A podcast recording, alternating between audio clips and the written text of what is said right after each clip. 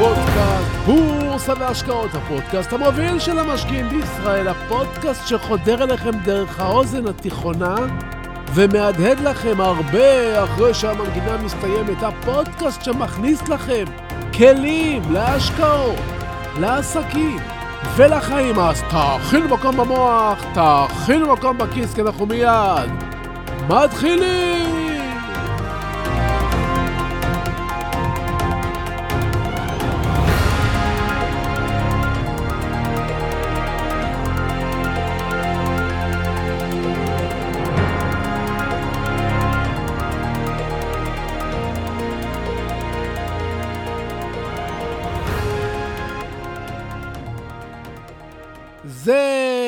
מדהים איך אפשר לעצב תודעה של אדם.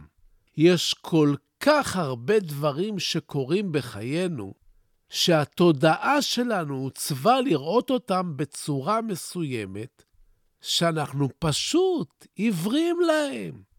אפשר לעצב לנו את התודעה בצורות שונות, עד שנאמין במניפולציות שמשרתות את מי שצריך. פשוט תלוי איך אורזים לנו את המסר. כי לפעמים האריזה לא פחות חשובה ומשפיעה מהתוכן. השבוע חשבתי על דוגמה מעניינת. בין חילונים ודתיים, בין חילונים וחרדים, קיים באוויר תמיד איזה מתח, או ויכוח על אורחות החיים. החילונים חיים בצורה מסוימת ובטוחים שזה העולם הכי נכון והכי טוב.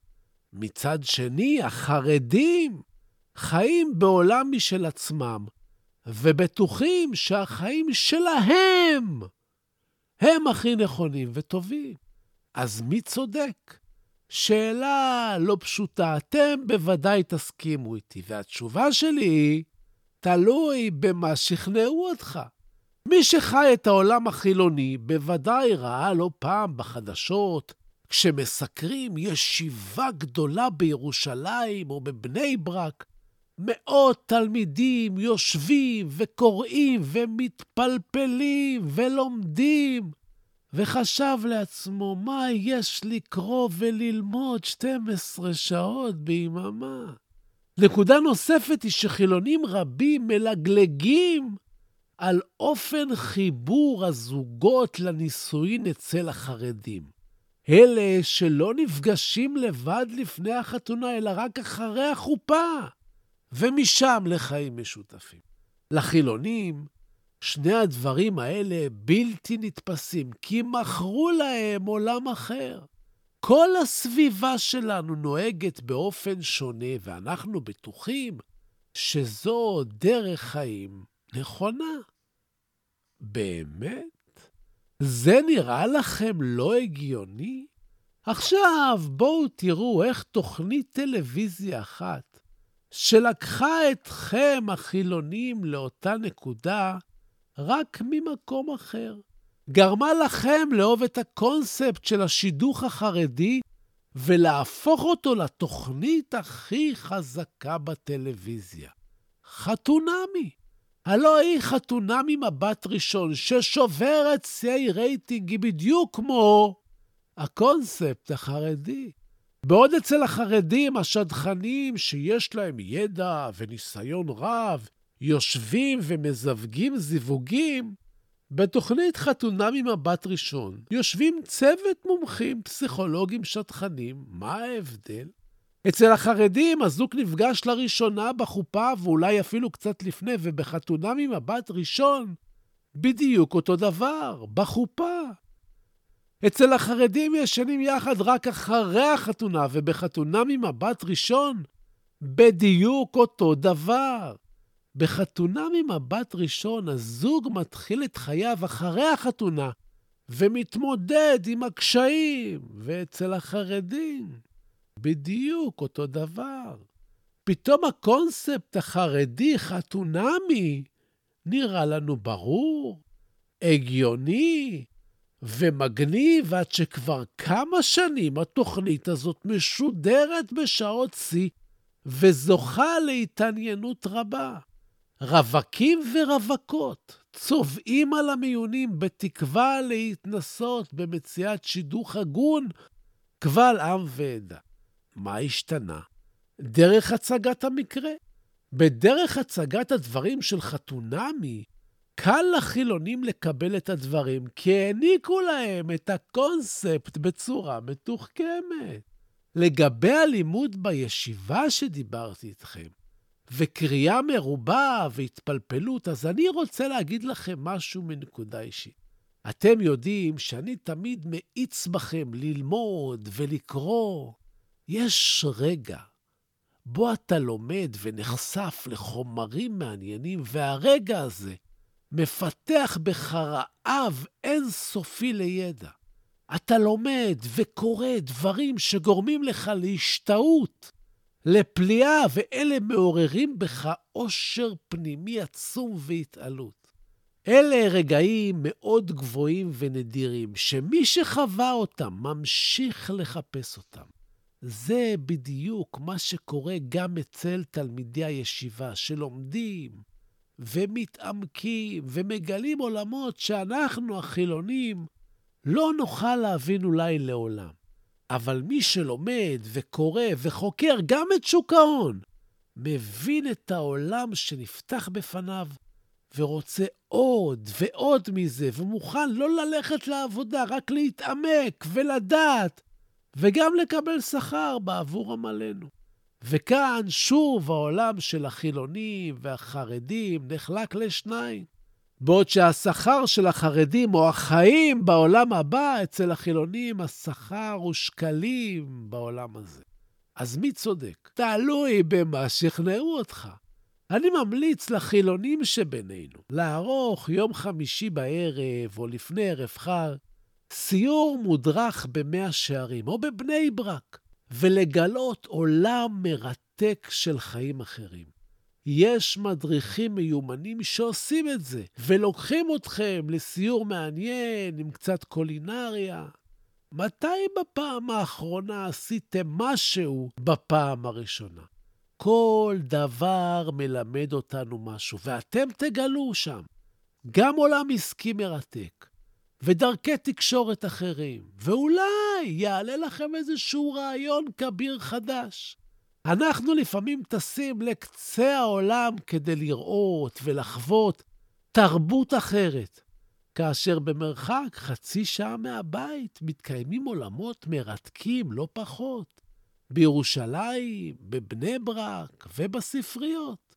למאזינים החרדים שלי, הייתי ממליץ לכם לעשות סיור אצל החילונים, אבל אני יודע שאצלכם זה קצת יותר מסובך. אז כל אחד עם האמונה שלו. אבל בסוף, גם החרדים וגם החילונים שחיים במדינה הזו מושפעים מעליית הריבית והאינפלציה. ועל זה רציתי לדבר איתכם היום. שלום וברוכים לפודקאסט בורסה והשקעות, הפודקאסט המוביל של המשקיעים בישראל. והיום נדבר על המוח, על מחשבות, על חרדים, על חילונים, על השקעות, על ריביות, וכמובן, דברים שומטי לסת, אז תהיו ממוקדים. תכינו מקום במוח, תכינו מקום בכיס, תלכו מיד. ממשיכים!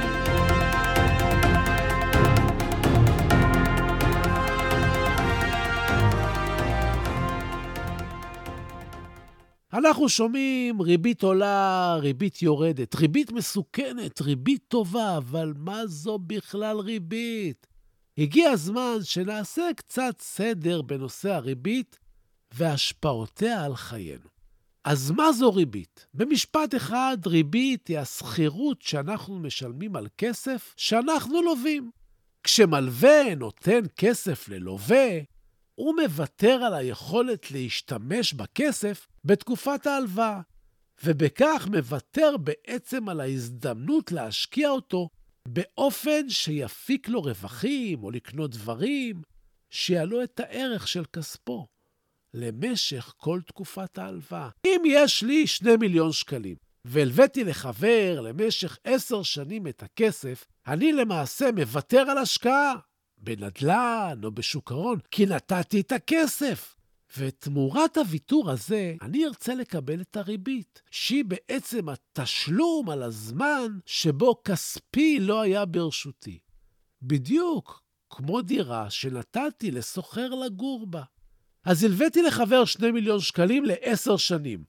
כמה שווה השכירות על הכסף? כלומר, כמה שווה הריבית? מה משפיע עליה? ומי קובע כמה אקבל? אז גם בריבית עובד העיקרון של ביקוש והיצע. ככל שהביקוש להלוואות יגדל, גם מחיר השכירות על הכסף והריבית המשולמת עליהם תגדל. וככל שההיצע הכסף בשוק זמין להלוואה יגדל, ככה הריבית תקטן, כמו בכל שוק שעובד דרך היצע וביקוש. במילים אחרות, אחד הגורמים שמשפיעים על גובה הריבית הוא הנזילות. ככל שיש יותר כסף נזיל בשוק, הריבית תהיה נמוכה יותר, ולהפך. אתם מבינים מה קורה כאן? אם לחבר שמבקש ממני הלוואה בסך 2 מיליון שקלים יהיו עוד חמישה חברים שיסכימו להלוות לו את הסכום המבוקש, הוא יכול לבדוק, לעשות מעין מכרז, מי יבקש את הריבית הכי נמוכה. אבל אם רק אני מוכן להלוות לו את הכסף, הוא די מוגבל במשא ומתן על גובה הריבית. עוד גורם שמשפיע על שיעור הריבית הוא האינפלציה. כשיש אינפלציה, הכסף נשחק. כלומר, אם אני יכול היום תמורת אלף שקלים לקנות שלושה זוגות של נעליים של נייקי, יכול להיות שבעוד שנה, במצב של אינפלציה גבוהה, אני אוכל לקנות רק שני זוגות, כי כוח הקנייה של הכסף יורד. אם הכסף מאבד את ערכו לאורך זמן, הרי שאני אדרוש תשלום גבוה יותר על תמורת הזמן שבו אני אאבד את היכולת של השימוש בכסף. ככל שהאינפלציה תהיה גבוהה יותר, ככה הריבית תהיה גבוהה יותר, שהרי הריבית אמורה לעלות במקביל ולפצות על האינפלציה. האינפלציה למעשה מורידה את כוחו של הכסף. אם יש אינפלציה של 10% במשק, זה אומר שבכל שנה אני אפסיד 10% משני מיליון השקלים שלי. אז אני אבקש ריבית של 10% כדי לשמור על ערך הכסף, ומעל זה אבקש את החלק שאני מבקש כריבית להרוויח. כשאומרים שהריבית צמודה למדד, זה בדיוק זה. אנחנו משלמים את הריבית בתוספת העלייה של המדד מדי חודש. ואם זה לא מספיק, אז בנוסף, שיעור הריבית משקלל גם את רמת הסיכון של הלווה. ככל שהלווה הוא בעל סיכון נמוך יותר, המחיר של ההלוואה יהיה נמוך יותר. וככל שהסיכון גבוה יותר, נבקש יותר כסף כדי שהסיכון יהיה שווה. תסכימו איתי שהייתם מוכנים להלוות כסף לחבר שעובד בהייטק ומשתכר 30, 40 או 50 אלף שקל, מאשר לחבר שהוא מובטל רוב הזמן. הריבית הבסיסית היא ריבית הבנק המרכזי, שנקראת ריבית בנק ישראל. ריבית בנק ישראל היא נקודת האמצע בין שיעור הריבית בו מלווה בנק ישראל כסף לבנקים, לבין שיעור הריבית אותו משלם בנק ישראל על הכסף שהוא לווה מהבנקים. הריבית הזאת נקבעת על ידי ועדה מוניטרית של בנק ישראל, שבראשה עומד נגיד הבנק, והיא מוכרזת לרוב בסוף כל חודש. על הריבית הזאת מוסיפים עוד כאחוז וחצי, וזה נקרא ריבית פריים. על סמך ריבית הפריים נקבע מחירם של ההלוואות השונות. כשאדם מפקיד כסף בבנק, הוא בעצם מלווה כסף לבנק. לכן הוא מקבל על כך ריבית. הריבית אותה ישלם הבנק לרוב תהיה ריבית פריים פחות אחוז מסוים. כאשר אדם לוקח הלוואה מהבנק, הבנק יגבה ממנו ריבית פריים ועוד ריבית נוספת, שתייצר לבנק את הרווח, ככה הבנק מרוויח כסף. תראו איך זה קורה. יוסי מפקיד מיליון שקלים בבנק ומקבל אחוז ריבית לשנה. שעה אחרי שיוסי יוצא מהסניף, נכנס דני ומבקש הלוואה של מיליון שקלים. הבנק מבקש מדני שלושה אחוז לשנה. דני מסכים, אין לו ברירה, והוא לוקח את המיליון. הבנק הרוויח שני אחוז. הבנק לקח מדני שלושה ונתן ליוסי אחוז אחד. על הדרך, הבנק הרוויח שני אחוז בלי לעשות כלום. ככה עושים כסף. דיברנו על אינפלציה. האינפלציה היא קצב עליית המחירים במשק. המחירים נקבעים על ידי ביקוש והיצע בכל תחום. היצע נמוך יגרום לעליית מחיר. ביקוש גבוה יגרום גם לעליית מחיר, ולהפך. היצע גבוה, כשיש לנו הרבה ממשהו, אמור לגרום לירידת מחירים, וביקוש חלש יגרום גם לירידת מחירים. סך כל ההשפעות הללו קובע את קצב עלייתם או ירידתם של המחירים במשק. הריבית היא משפיעה על הצמיחה במשק. כאשר הכסף זול, יחסית ניתן לצרוך יותר. כמו גם להשקיע בבניית מפעלים חדשים, לקנות מכונות, להתפתח.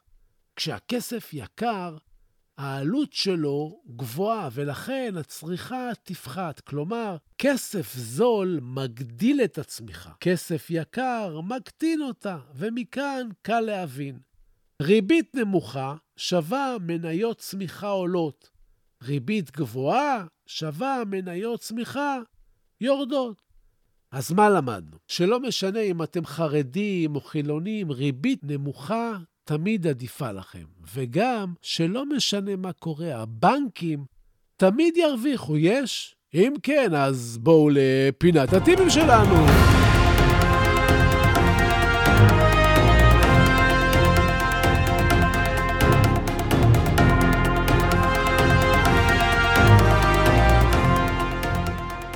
כשהריבית עולה ויוקר המחיה עולה, יש לנו שתי אפשרויות. מצד אחד, לצמצם הוצאות, ומהצד השני, להגדיל הכנסות. רבים וטובים נלחצים בתקופות כאלה ומנסים לחסוך בהוצאות, שזה טוב וחשוב, ללא ספק, אבל אני רוצה להגיד לכם משהו, שמשם לא תבוא הישועה שלכם.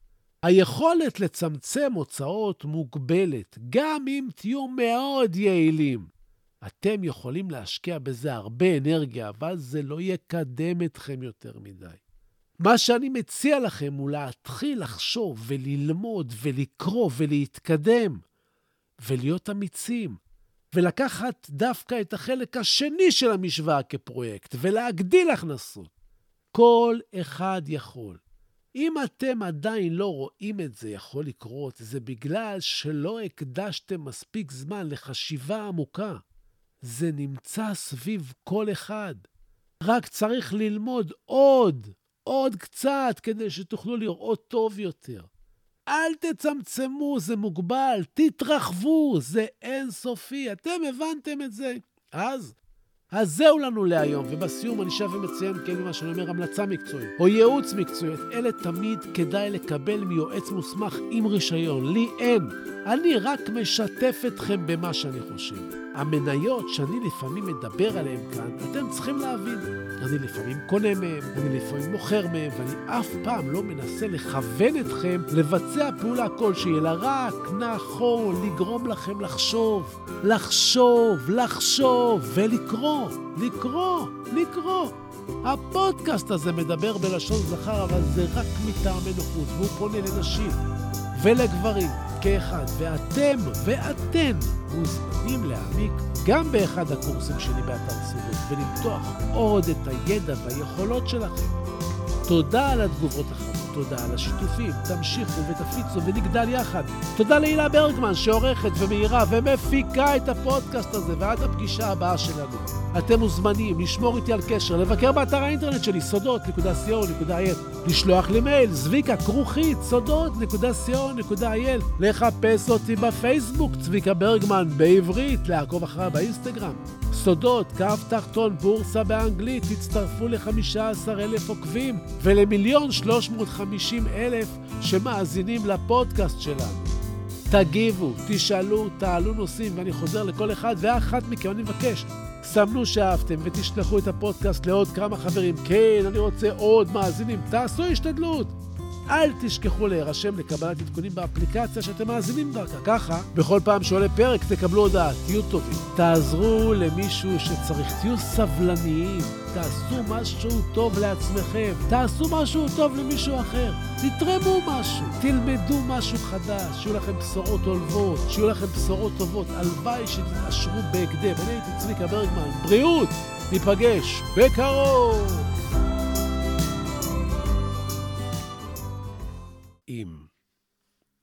רודיארד קיפלינג, אם תוכל לשמור על שקט וקור רוח, עת מסביב לך שוררת מבוכה. אם בין מפקפקים תוסיף להיות בטוח, אבל גם לספק תדע לתת לבך. אם להמתין תוכל בלא להתייגע, אם ממרמה תרחק, עת היותך תסוב, אם בשנאה תוקף, ובה לא תנהגה, מבלי להיראות חכם מדי או טוב. אם כל חלומותיך יהיו לעבד, אם מחשבות לך כאמצעי בלבד, אם ניצחון תפגוש או מפלה נוקבת, ובשניהם, בני בלע, תנהג מנהג אחד. אם תוכל לסבול דברים אשר השמעת, בהיסלפם להיות מלכודת לבורים, אם את מפעל חייך תראה שוקע מטה, ושוב תחל לבנות אותו מן השברים, אם לאסוף תוכל את כל דברי הערך אשר לך, להרמה ולסגנם, להפסידם ולצעוד מראש הדרך, בלא להפטיר מילה על שאבד חינם.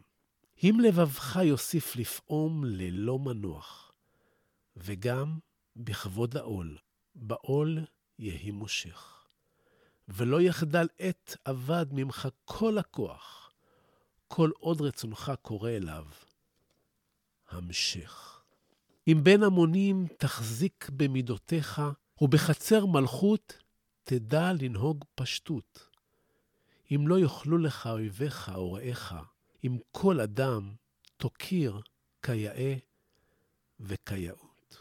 אם למלא תוכל, כל דקה לא נסלחת, בשווי ריצה למרחק של שישים שניות.